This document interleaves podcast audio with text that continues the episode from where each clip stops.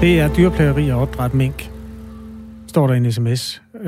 Og det er et af de synspunkter, der tit dukker op, når vi har minkerhvervet og nedlukningen af samme op at vende journalistisk.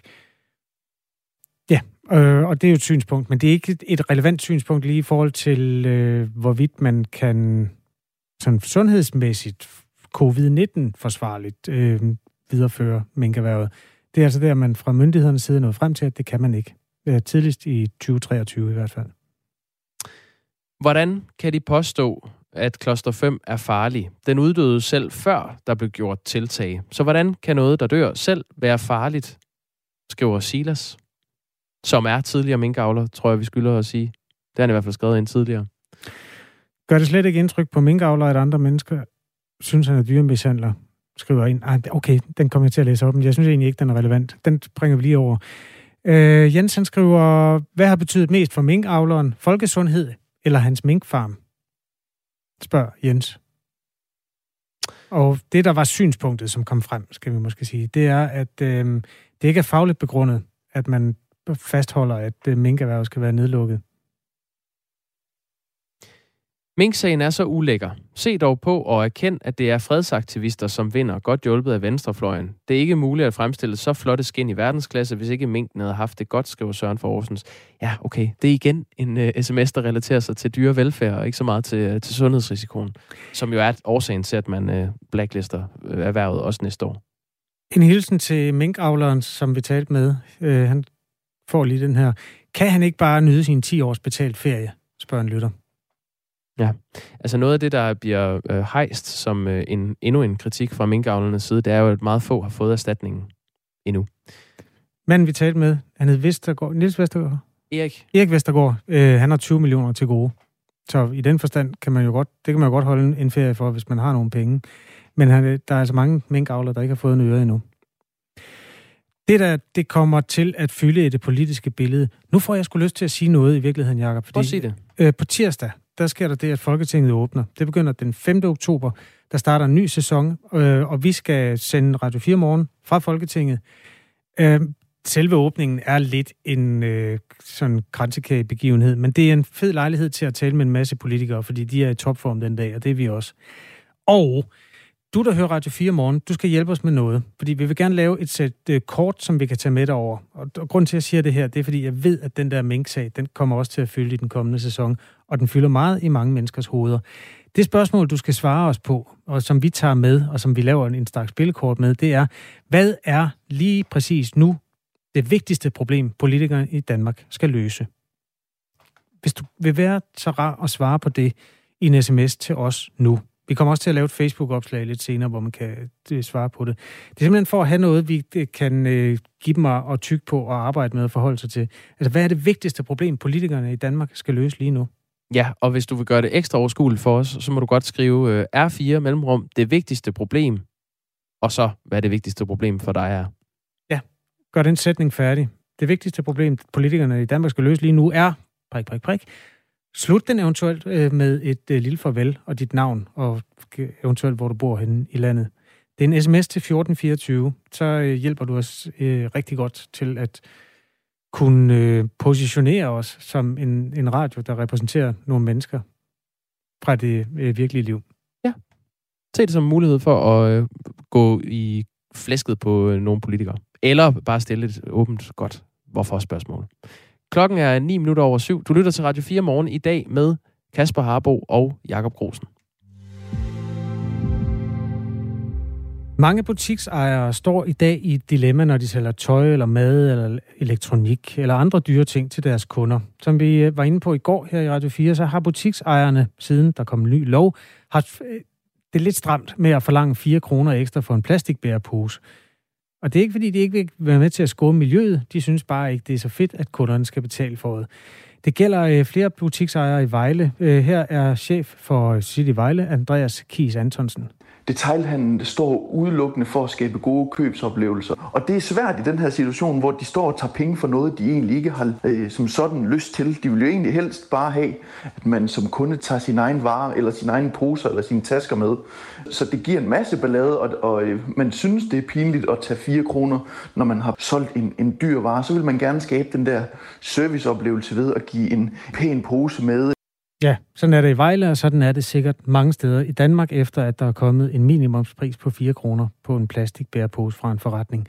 John Sørensen er professor og forsker i bæredygtig forbrugeradfærd på Aarhus Universitet. Godmorgen. Godmorgen. Hvad kan du sige om antallet af plastikposer, der bliver købt nu, efter at det koster mindst 4 kroner i butikkerne?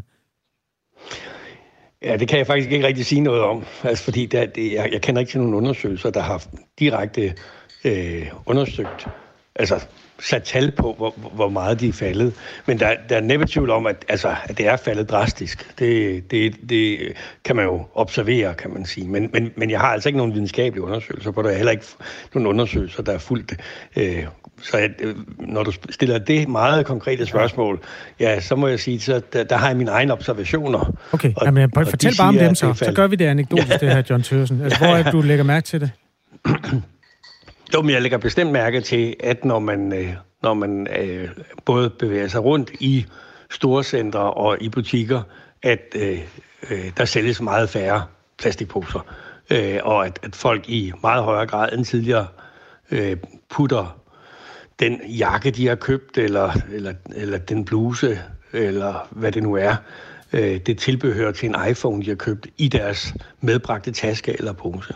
Så der er helt klart, at det har helt klart haft en effekt, og den type effekt, som sådan set var i ideen bag den her lov, nemlig at få færre plastikposer. En af vores lyttere skrev tidligere på morgenen, at jamen, det er fint nok, jeg skal nok betale de der 4-5 kroner for at få sådan en pose, hvor der står Japanfoto på eller sådan noget. Men 90% af det, jeg har med hjem, det er alligevel plastik, der skal smides ud. Altså, ved du noget om, hvor meget det batter i det samlede billede, det her? Jamen, nej, jeg ved, det må jeg sige, de tal kender jeg heller ikke. Men det, jeg ved, er, at hvis vi ser på plastikforbruget på verdensplanen, så er langt det største brug af plastik, det er til emballage, herunder til bæreposer. Det er noget med 60% af det samlede plastikforbrug. Og det betyder jo, at det er rigtig, rigtig, rigtig meget, vi taler om, ikke? Og det betyder både på den ene side set, at vi har en stor, stor opgave med, at altså, det meste plastik kommer jo fra olie, altså i forhold til miljøet, at reducere det her forbrug af fossile brændsler. Vi har også en stor opgave i forhold til at sikre, at plast ikke ender i naturen, især i verdenshavene selvfølgelig, og det igen i forhold til emballagen. Og der er en række løsninger på det, men der er meget stor enighed politisk om, at en af løsningerne, det er at reducere mængden. Og det er jo blandt andet det, man har gjort her, med at forsøge at reducere noget af den, kan man sige, unødvendige brug af plastik.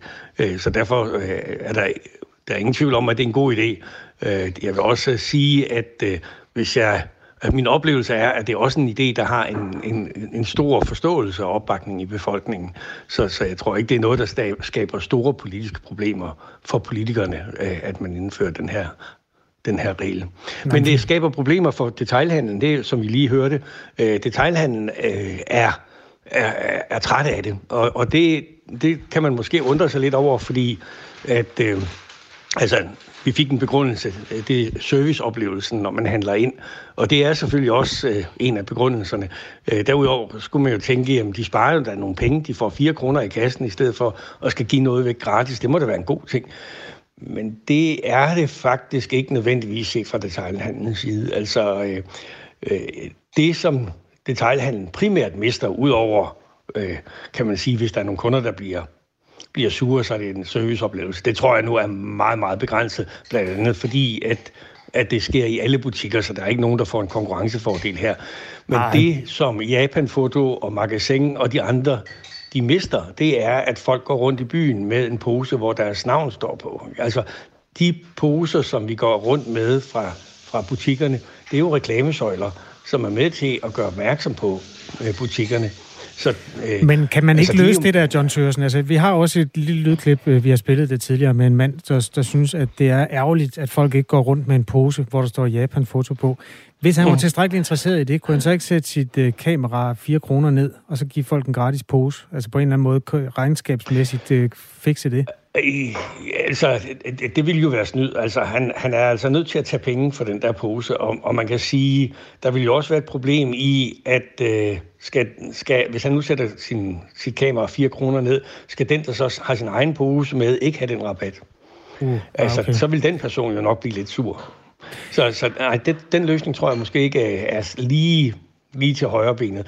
Men det er klart, der er nogen, der forsøger at omgås det. Det er der næppe tvivl om. Du har været inde på, at de stigende priser på plastikposer muligvis kan føre til øget madspild. Det er sådan en anden problematisering af noget, der egentlig var et klimatiltag. Kan du beskrive, hvad det er for en teori?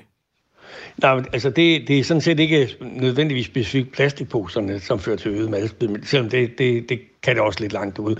Men problematikken er, at den her regel er ikke kun om plastikposer. Det er jo i det hele taget et forsøg på at reducere plastikemballage og plastik i naturen og andre steder. Og der er der det dilemma, det er så i en anden del af detailhandlen end dem, vi taler om med de som plejer at have gratis plastikposer, nemlig i fødevaresektoren, hvor at vi bruger rigtig, rigtig meget plastik til at emballere fødevarer. Og de plastikemballager bliver jo brugt af forskellige grunde, men en af dem er, at de øger varernes holdbarhed, og de forhindrer forurening. Altså det vil sige, de har hygiejnemæssige fordele. Og det er klart, at når man så ændrer på det, altså prøver på at reducere og ændre de her emballager, så er der en risiko for, at man får emballager, og man får varer, der er dårligere emballeret, og dermed har en dårligere holdbarhed, både i butikken og hjemme. Og det kan så føre til mere madspild. Det sagde altså John Sørensen, professor og forsker i bæredygtig forbrugeradfærd ved Aarhus Universitet. Tak fordi du var med. Selv tak. Her fra morgenkvisten. Det lyder som om morgenritualerne var i gang i baggrunden. Ved du hvad, rydder vi op i sms'en her? Ja, må jeg ikke det. Varer på nettet skal jeg ikke betale for emballage for. Det er da ulige konkurrence, skriver Lene. Ole Blikfeldt skriver, det står vel de handlende frit for at give de 4 kroner i rabat på det, de sælger. Det udligner vel prisen på posen. Det var så det, der ikke kunne lade sig gøre. Det var faktisk et fint input, som jeg lidt sneg ind og gjorde de der ord til mine egne. Det må man altså ikke. Nej. Prøv at tænke tanken. Vi fjerner alt plastik fra biler. En Golf ville veje 2 ton og være voldsomt CO2-belastende. Det er ikke så enkelt, det hele. Godmorgen fra Kim. Og det er jo den der how about, eller hvad det hedder det? Whataboutery. Fordi man ophører jo ikke med at bruge plastik, men man bruger mindre plastik. Det er vel det, der er synspunktet i hvert fald i mange kredse. Ja, Søren fra Horsens skriver, hvor svært behøver det at være? Forbyd dem dog, og få derved folk til at medbringe stofposer. Jeg var på Bali for 3 år siden. Er det den sms, der fortsætter? Det er stadig den sms, der fortsætter, men nu kommer en anekdote. Ja. Den 1. januar var alle plastikposer væk. Det virkede. Så hvorfor hulen kan det være så svært i Danmark? Et af problemerne med Asien er jo, at man traditionelt har synes, at det var okay at gå ud og putte plastikposen direkte ud i Ganges, eller ned i spiserøret på en skildpadde. Og der har vi jo i Danmark en helt sådan forfinet affaldssortering, der gør, at hos os er det ikke et miljøproblem så meget, som det er et klimaproblem. Og det er vel en af forskellene på Danmark og Bali.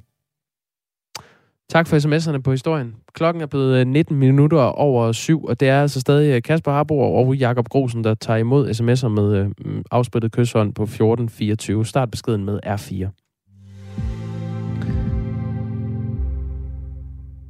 Over hele landet oplever hospitalerne i de her dage et stigende pres på akutafdelingerne, fordi flere og flere bliver syge med forskellige infektioner. Det fortæller formanden for Danske Regioner, Stephanie Lose, i dag. Og meldingen kommer efter, at sundhedsminister Magnus Heunicke fra Socialdemokratiet i begyndelsen af september advarede mod en storm af syge, der kunne ramme de danske sygehuse i efterårs- og vintermånederne. Og dem er vi jo i gang med nu. Niels Falk Bjerregård er lægefaglig direktør hos Regionshospitalet Horsens. Godmorgen. Godmorgen. Hvordan oplever I det her stigende pres hos jer i Horsens? Jamen, vi oplever det på en række områder. Først og fremmest har vi haft meget, meget store indlæggelsestal og belægningstal med akutte patienter siden slutningen af foråret og starten af sommeren. Og det kommer så ovenpå halvandet år med covid, hvor vi har vendt hospitalet på hovedet og tilbage igen et par gange og har virkelig bedt om meget for vores medarbejdere. Og så blev det toppet op med en konflikt hen over sommeren, som jo endte med et lovindgreb og forståeligt nok nogle ret frustrerede sygeplejersker. Så det er en rigtig dårlig cocktail for os lige i øjeblikket. Jeg skylder at sige, at både vores medarbejdere og vores ledere, de er rigtig arbejdsomme og dygtige, og de gør alt, hvad de kan for at få tingene til at hænge sammen. Men det kniver for os lige i øjeblikket, og vi har været nødt til at gøre en række ting for at overhovedet kunne håndtere de akutte patienter. Hvad er det for nogle infektioner, som folk primært kommer med? Jamen, lige nu er der jo en RS-virus-epidemi i landet. Det er sådan en helt almindelig, banal forkølelsesinfektion. Men ved de små børn, der bliver de ret syge af den, eller risikerer det i hvert fald, og de blaster både børneafdelingerne og så meget, at man er også nødt til at tage voksenafdelinger i brug i forskellige steder i regionen. Vi har ingen børneafdeling nede ved os i Horsens, så det er vi forskående for, men vi ser alskens forskellige typer, både medicinske og kirurgiske sygdomme, folk kommer ind med. Også flere skader og brud, end vi er vant til at se. Vi har ikke nogen god forklaring på, hvad det er, men det er en meget, meget bred palet af akutte patienter, vi ser. Hvad ser I som årsagen til, at det her det resulterer i sådan et stigende pres hos jer? Ja, vi har ikke nogen god forklaring på, hvorfor vi ser de her høje indlæggelsestal og belægningsprocenter på hospitalet. Vi snakker selvfølgelig med vores samarbejdspartnere ude i almen praksis og hos vagtlægerne, som jo leverer rigtig mange patienter til os. Og de kan bare konstatere også, at de har rigtig mange patienter. Der er ikke noget i tallene eller statistikkerne eller et eller andet, som vi indtil nu i hvert fald har kunne forbinde og skabe os et billede over årsagerne, men der er et eller andet usædvanligt i gang i øjeblikket. Hvilken rolle spiller, om nogen, den strejke, som sygeplejerskerne har afholdt hen over sommeren? Og, altså, der har jo været en pukkel, som skulle indhentes efter den sygeplejersstrejke, som nu er slut. Er det medvirkende til presset? Nej, altså...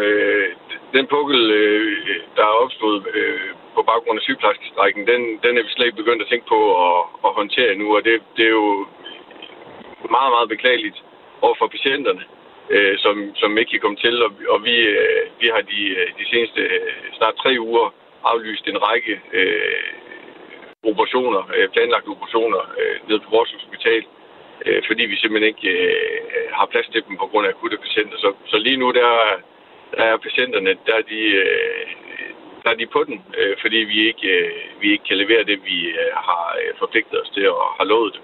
Hvor tæt er I på at skulle aflyse operationer? Jamen, det har vi gjort de sidste 3 uger, der har vi aflyst 25-30 operationer om ugen. Hvem er det, der kan forvente at få udskudt sin operation? Jamen, vi opererer fortsat selvfølgelig kræftkirurgi, og så opererer vi patienter, som vi vurderer er i risiko for at få en forværret diagnose ved at vente, og som vi ikke kan tilbyde et godt alternativ ude i den private sektor. Men dem, der især er i risiko, det er knæoperationer, hofteoperationer, skulderoperationer, nogle brokoperationer, og den slags sådan, jeg vil sige, ikke hastende, men selvfølgelig generende lidelser, som patienterne de kommer til at gå med længere nu, før vi kan hjælpe dem.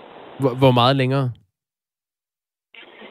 Jamen, indtil videre har vi besluttet at udsætte vores elektive operationer indtil den anden side af efterårsferien, for at få skabt plads og ro til at få løst nogle af de sådan grundlæggende udfordringer, vi kan se i hospitalet. Så det kan dreje sig både om 3 og 4 og 5 uger. Det kan også for enkelte patienter kan det være flere måneder.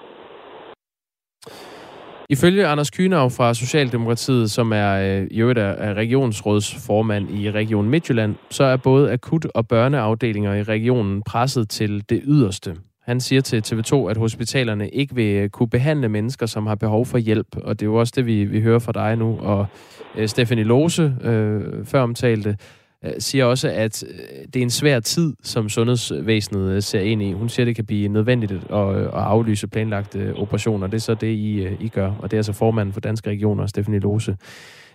Hun kommer med en mulig løsning, Stephanie Lose, og det er at udvide den kompensationsordning, der er lavet for at overkomme puklerne efter coronakrisen. Og hun foreslår, at kompensationsordningen også skal dække mere udgifter, som hospitalerne har i andre sammenhænge. Og det vil regionerne så drøfte, det forslag med sundhedsministeren, siger hun. Vil det kunne hjælpe jer på Regionshospitalet Horsens? Altså, man kan sige, at det vil jo kunne hjælpe os på sigt i forhold til, at nogle af de udgifter, vi har nu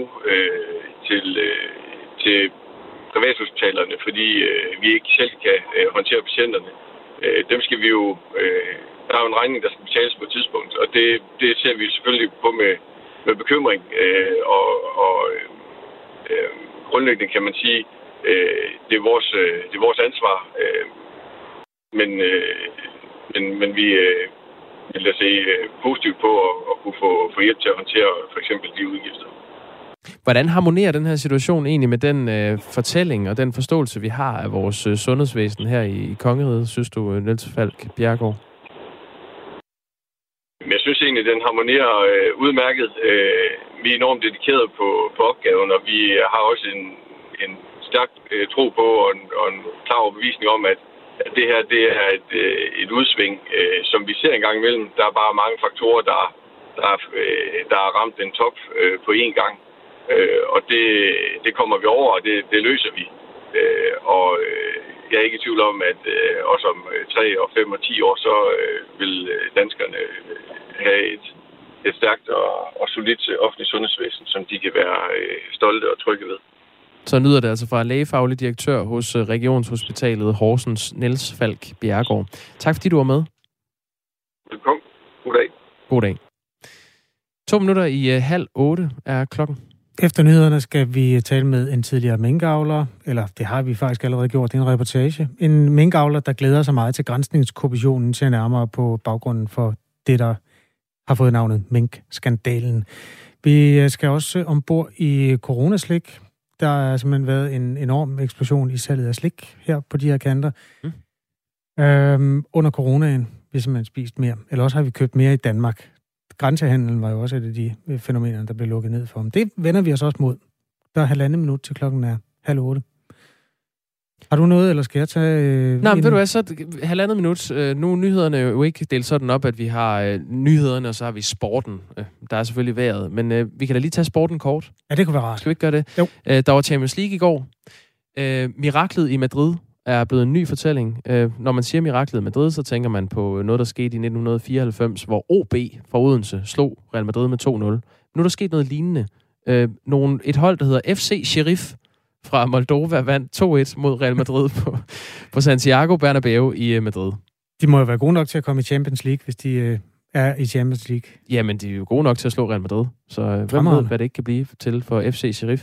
Så scorede Lionel Messi sit første mål i Paris Saint-Germain efter skiftet fra Barcelona. Han scorede et flot mål. Jeg smed min Messi-nøglering ud i går. Jeg har i mange år haft sådan et lille Messi-vedhæng med Barcelona-farver på mine nøgler. Det virker dumt nu. Så den er ude. Men ret at høre. Godt der er blevet båret skrald ud. Ja, de vandt i øvrigt 2-0 Paris Saint-Germain mod Manchester City. Så vandt dit hold. Du holder jo med Liverpool. Det er der mange, der gør i Danmark af en eller anden grund. Men det, ja, der er du klar over, at de vandt? Ja, jeg har noteret det. Okay. 5-1. Kæmpe sejr mod FC Porto fra Portugal. Det tror jeg egentlig var det, der skete i sportens verden. Ja, de indledende runder af Champions League er nogle gange enormt uinteressante. Det er jo derfor, det lyser op, når sherifferne der, de har vundet på Banderbøven. Nå, men, du lytter til Radio 4 morgen. Klokken er 7:30. Der er nyheder.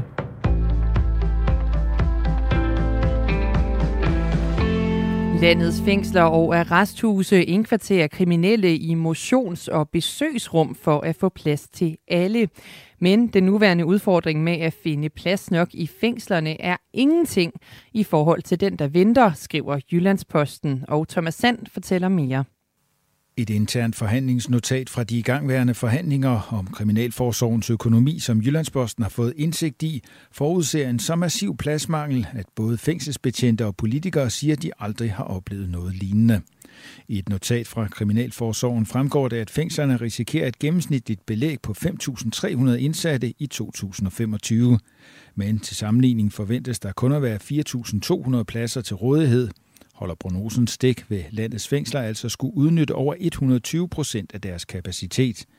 En stor del af den forventede stigning i antallet af indsatte skyldes ifølge Kriminalforsorgens prognose de strafskærpelser, som regeringen og et flertal i Folketinget indførte i foråret 2020 i forbindelse med coronarelateret kriminalitet, såsom svindel med hjælpepakker.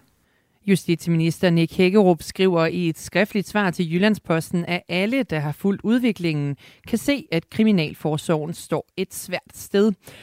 Hvis vi ikke gør noget, vil der mangle et stort antal pladser i Kriminalforsorgen i de kommende år. Derfor er det regeringens klare ambition for den kommende flereårsaftale, at kapaciteten i vores fængsler udvides, og at der sættes målrettet ind for at styrke fastholdelse og rekruttering af fængselsbetjente, skriver ministeren.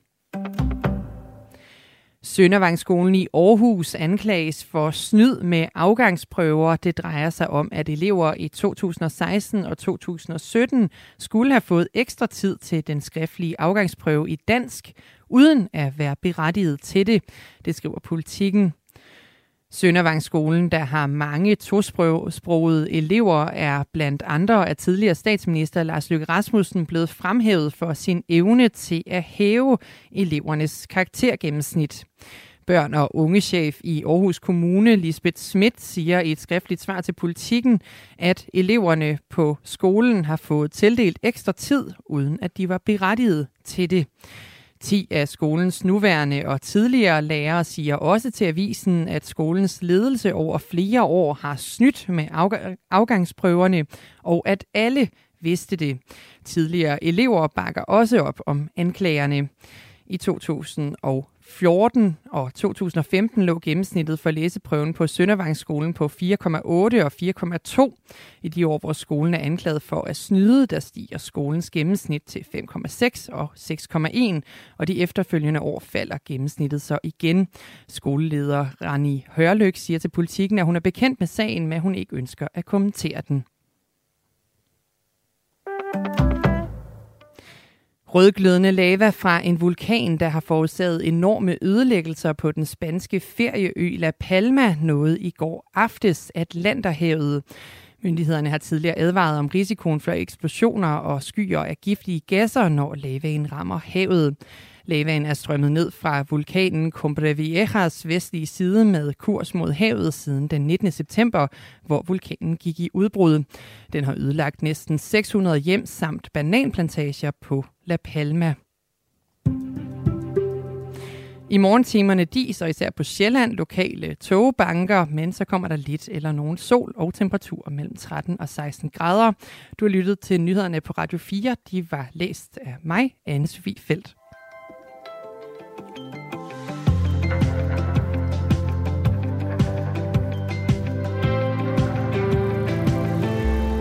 Dennis bor i postnummer 4700. Han har skrevet et af de kort, som vi skal have med, når vi skal være med til at åbne Folketinget på tirsdag. Det, der er brug for, er, at man skriver det allermest presserende spørgsmål, som vores politikere i Danmark skal tage sig af.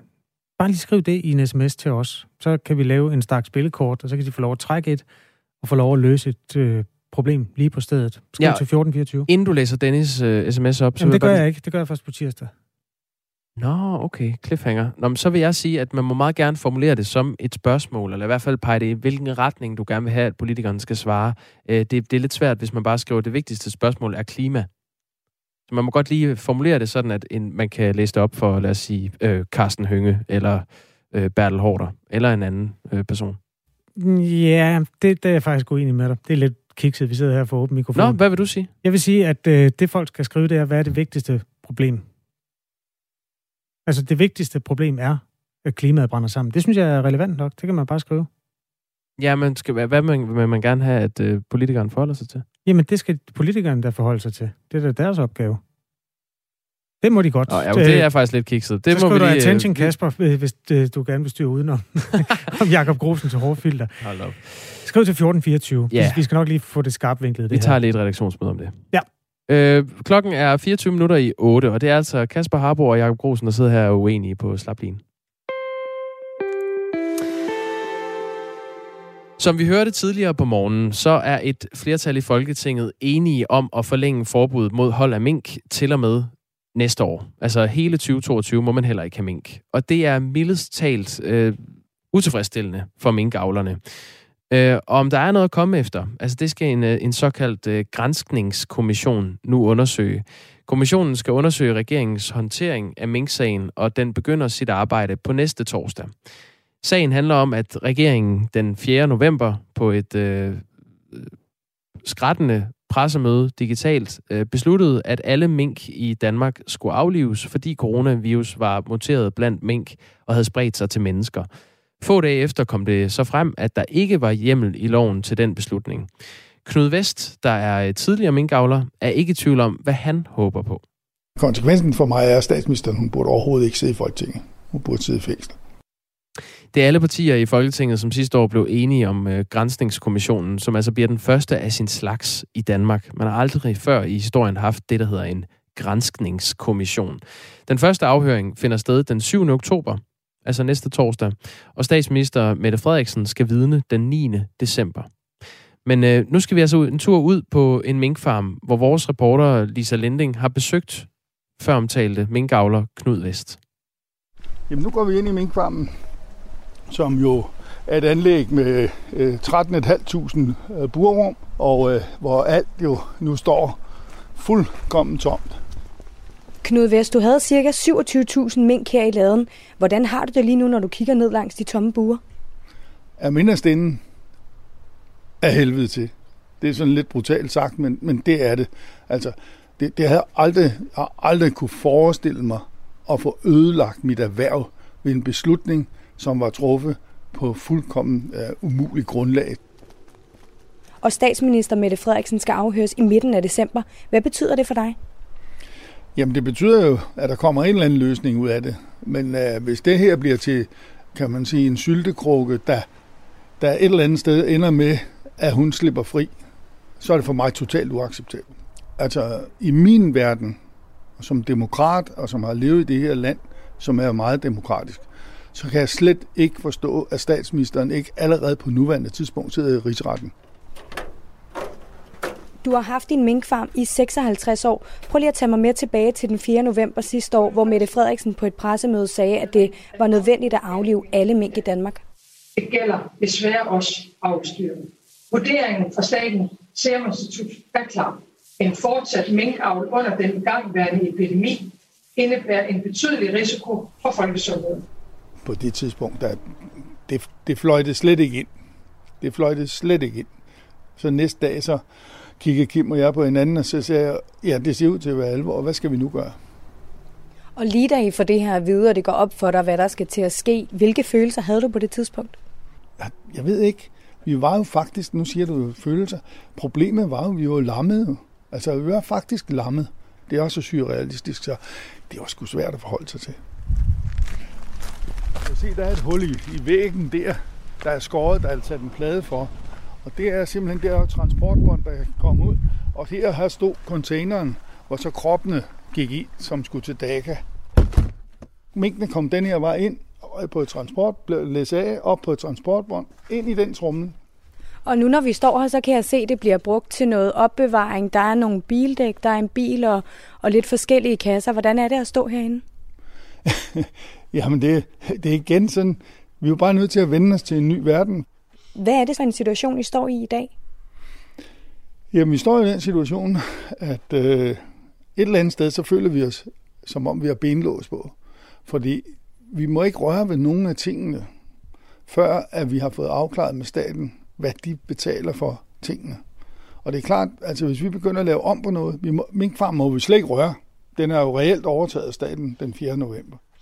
I havde en omsætning på alt fra 4 til over 13 millioner kroner om året, og jeg ved, at du regner med, at der lander en erstatning i omegnen af 18 millioner kroner, og formentlig kan I allerede få en tredjedel udbetalt lige om lidt. Hvordan kan du være utilfreds med det? Jeg vil gerne se dem først. Det er for at sige det direkte. Jeg vil gerne se dem først.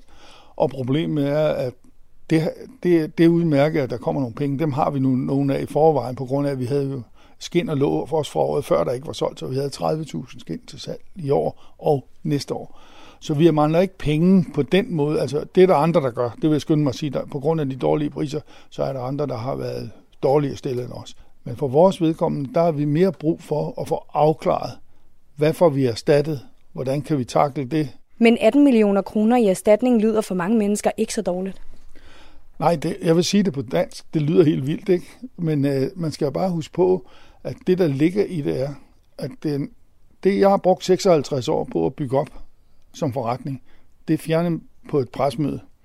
Og det vil sige, at nu skal vi genopbygge hele gårdens indtjening på en anden måde.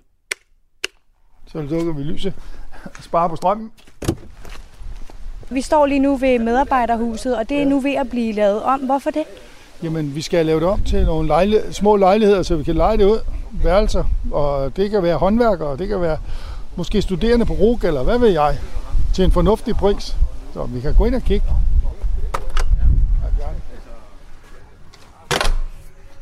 Og det her, det er så meningen, at det skal laves om til udlejning.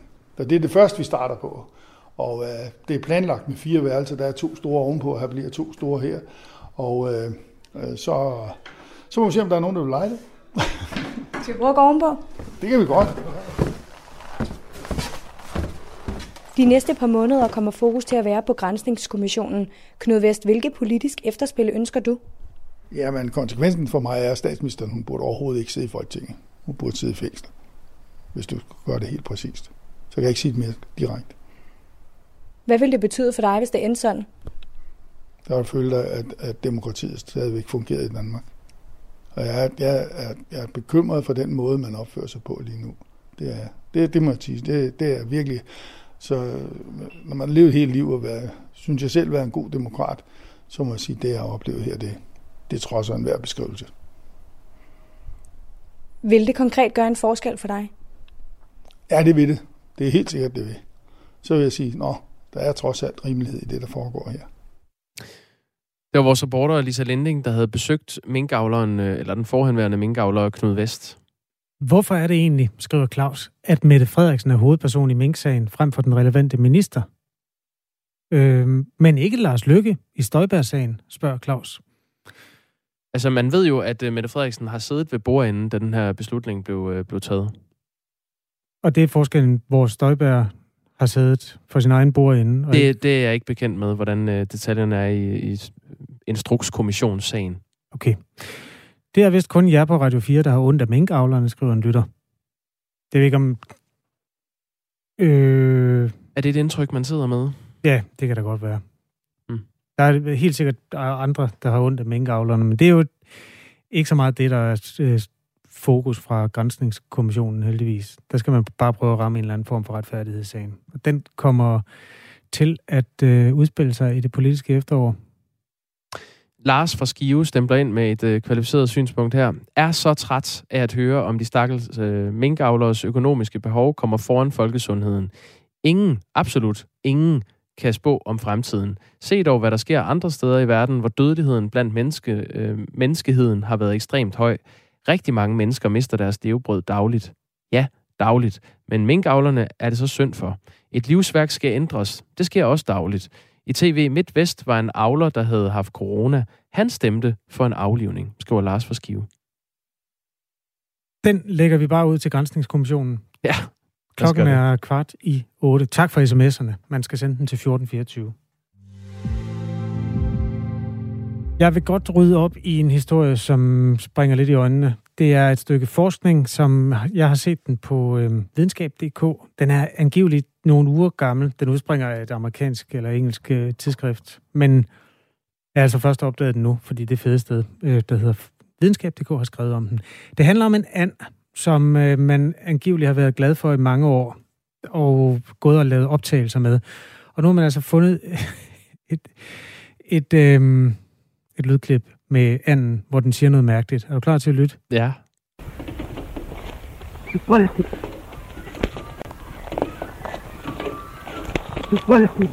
Ja, jeg stopper den lige der. Altså, hvilket sprog er det? Ja, det er engelsk. Nå. Kan du høre, hvad den siger? Nej.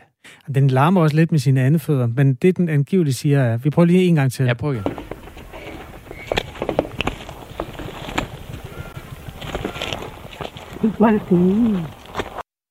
You bloody fool. Nej, det siger den ikke. Det siger anden. Nej, jo. Det gør den altså ikke. Prøv lige igen. You bloody fool. Kan du høre det? You bloody fool. Og det er kontroversielt, fordi... Det er en and, som er død for længe siden. Nå, det giver jo et helt andet skær til den historie. Det var en bisam and, som hed Ripper. Og da Ripper var 4 år, så lavede man altså den her optagelse, som er fra 1987. Hold da op. Ja, det er gamle sager, den er ældre end dig. Ja, det er den faktisk. Og der har simpelthen siddet nogle forskere, du må ikke spørge hvorfor, men de har buret sig inde, og så har de siddet og studeret ældre lydoptagelser af Ripper, og nået frem til, at Ripper siger simpelthen, you bloody fool, med sin lille anden stemme. Optagelserne kan tyde på, altså man har diskuteret i forskerkredse, hvorfor begynder en and at bande og sige, you bloody fool, ja. At der måske er tale om, at der har været en dyrepasser, som har sagt, here's your bloody food. Altså, her er din forpulede mad. Hvorfor taler den som om, at det... det er helt i orden. Ja, så det er ligesom sådan en papegøje-teknik. Ja, og så tilsat noget Pavlov også, fordi den er jo formentlig opdaget, at you bloody food, det er forbundet med at få noget at spise, og så er det det, der ligesom har sat sig fast i hjernen. Nå, så det er your bloody food? Ja. Ikke your bloody fool. Nej. Altså, dyrepasseren kan have sagt, det ved man jo ikke, fordi denne dyrepasser er formentlig også død bort, men han kan have sagt, here's your bloody food. Hvad er det for et universitet, der har udgivet det her? Det skal jeg sige dig. Det er Institute of Biology. De har ringet til en dame i Holland. Jeg ved ikke engang, om hun er med i det. Det er kompliceret, det her, fordi det er mange forskellige artikler, der er rodet sammen. Det er international forskning. Ja, men det er i hvert fald Science Alert, der har offentliggjort det. Og så ved man, så passer det. You bloody fool. Bloody fool. Nej, det siger den altså ikke. Nej.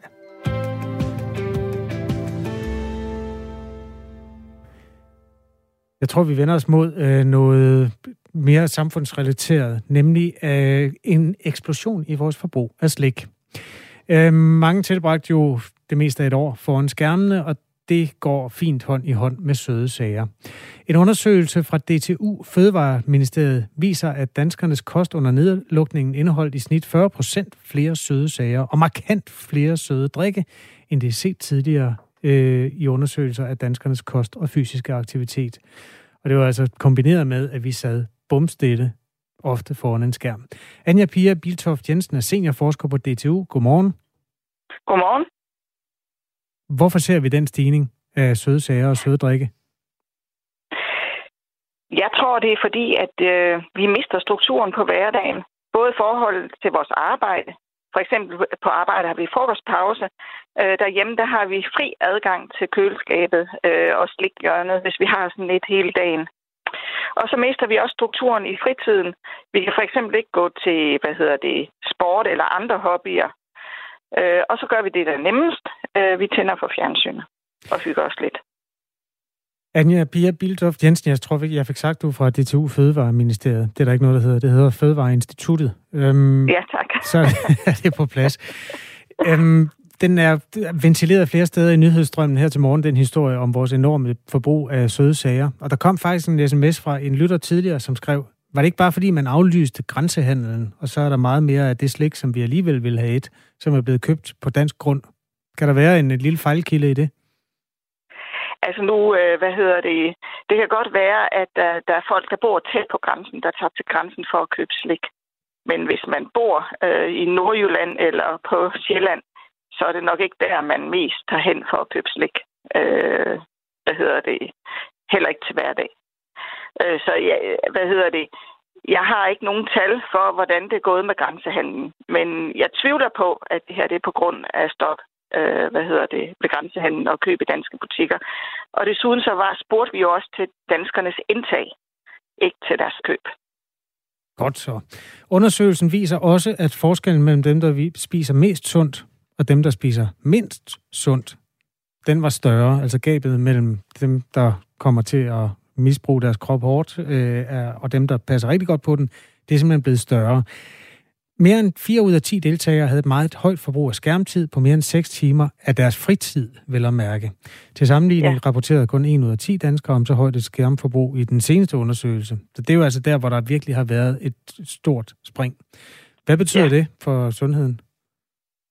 Det betyder jo rigtig meget for sundheden. Både det, at vi spiser mere usundt og bevæger så lidt. Altså det har jo utrolig stor betydning for vores immunforsvar. Både at vi spiser sundt, og vi får daglig motion og, og frisk luft og fysisk aktivitet. Og det er jo særligt uheldigt i sådan en situation, som sådan en landsdækkende pandemi er. Så man kan sige, at vi har også været med til at sætte os selv lidt i risiko. Undersøgelsen viser, at danskerne ændrede kost til mere weekendagtige kostvaner i hverdagene. Er det bekymrende? Nu er vi heldigvis tilbage til sådan en mere normal situation, så man kan jo formode, at danskerne bevæger sig tilbage til den hverdag, de kender igen. Så heldigvis var det jo kun en kortere periode. Men det er alligevel tankevækkende, synes jeg, hvor meget den struktur, vi har på hverdagen, betyder for vores livsstil. Vi er jo tilbage ved en normal hverdag på arbejdspladser og i skolen. Hvad er dit indtryk? Altså vil kostvanerne så også svinge tilbage til noget mere normalt og mere sundt? Ja, det tror jeg, det vil på sigt.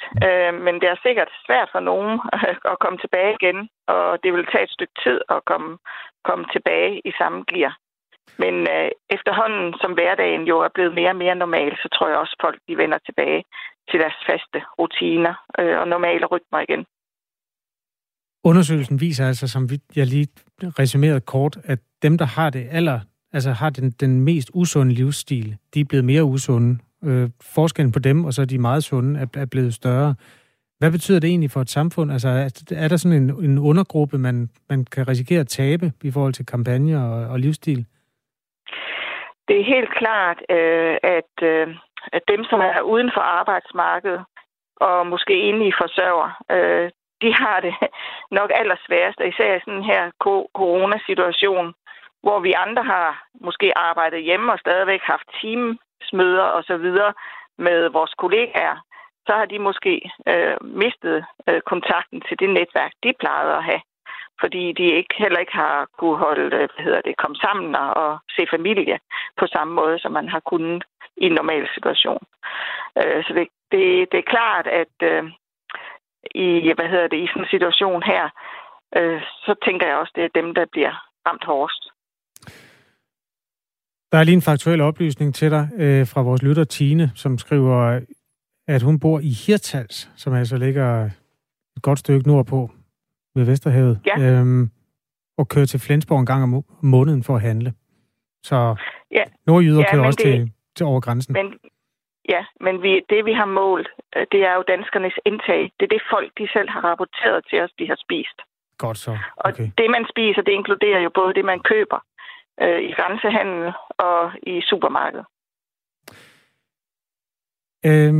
Vi glæder os til at se den næste undersøgelse, Anja Pia Biltoft Jensen, om vi bliver en normal nation igen, eller alle de der mange år, hvor vi har lært, at sunde mennesker, om de bare er tabt nu i coronaens skygge. Tak fordi du var med og hjalp med at udlykke de her tal.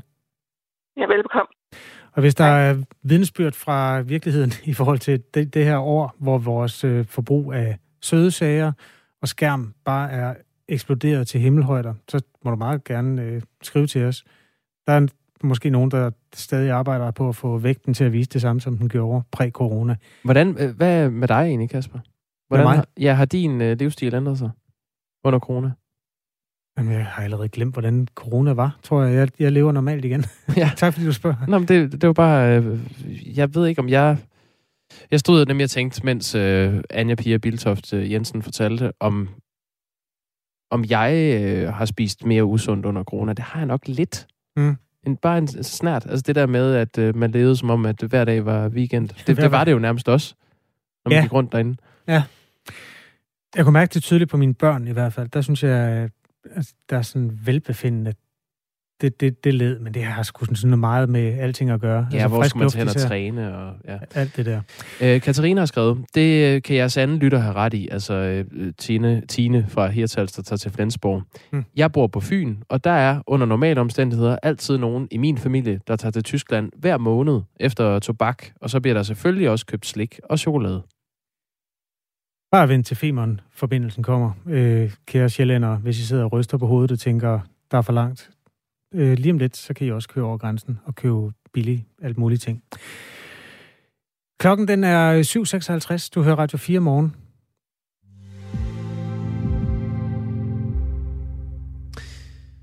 Når man tænker på Afghanistan, og man tænker på Taliban, så tænker man ikke nødvendigvis på en lille gruppe af talibaner, der hopper på trampolin, for eksempel.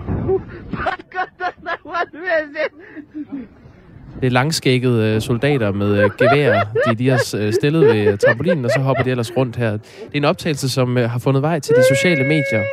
Og det er ikke det eneste fjol, talibanerne de lægger på internettet. Og det startede med radiobiler, ikke? Jo, det startede nemlig med radiobilerne. Og så kom, hvor skal man næsten starte, karusellen. Det er en forladt forlystelsespark. Den er selvfølgelig forladt, fordi Taliban gjorde sit indtog i den her forlystelsespark i Kabul. Så hygger de sig med at køre rundt på en karusel, de her Taliban-krigere. Der er også en video, hvor de er i fitnesscenter. Ja, den har jeg set. Ja, det er ikke mange af dem, der har været i sådan et før, vil sige. Nej. Der kunne være mange kropsskader, der kunne opstå der. Der er også en med talibaner, der spiller klaver.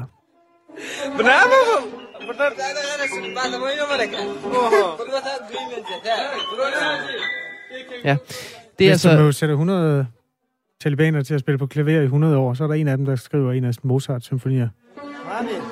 Men det er ikke ham, der. Det er en kat, der løber henover. Men det er simpelthen sådan nogle videoer, der har fundet vej til sociale medier. Og nu vil Talibans forsvarsminister Mullah Mohammed Yaqub rigtig gerne have det til at stoppe. Han er simpelthen ude med en opfordring til Talibans krigere om at lade være med at dele de her selfies og videoer af sjove øjeblikke i det daglige liv.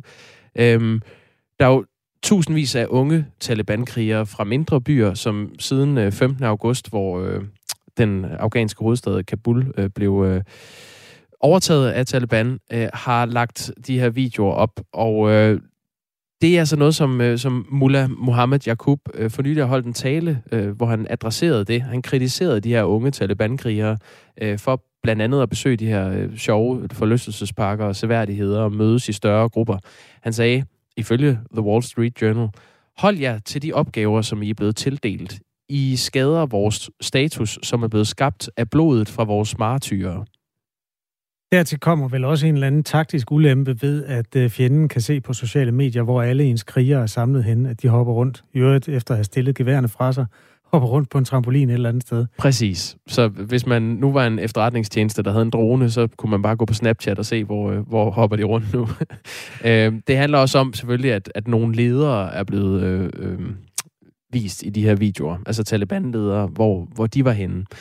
Derudover, så er der også noget med deres adfærd og deres udseende. Der er mange af de her krigere, som hvis skæg og hår ikke stemmer overens med de regler, de selv har for, hvordan man skal se ud. Så stop med det, hvis man er talibaner betragtet i Afghanistan. Det er dårlig stil, simpelthen. Hvor har du fundet den der video, hvor de træner i motionscenteret? Fordi det er måske det sjoveste, jeg har set i dag. Ja, man kan se den. TV2 har den faktisk liggende i en artikel. Så der kan man gå ind og finde den. Den hedder opsigtsvækkende Taliban-billeder væltet ud på internettet. Nu vil ledelsen have det stoppet. Ja, det er historien. Forstår jeg godt. Ja. Så jeg kan godt se den fra ledelsens side. Ja, det er ham på en cross-trainer, der løber baglæns. Det er simpelthen, you can't make it up. Godt. Efter nyhederne skal vi rydde op i en langt mere alvorlig historie. Der er kommet nye tal, der viser, at mange mennesker frasiger sig retten til at blive screenet for tarmkræft. Og det kan have den problematiske effekt, at meget få bliver opdaget. Men vi skal efter nyhederne tale med en praktiserende læge og professor, som slet ikke mener, man skal have et mål om at hæve den her deltagerprocent. Klokken 8.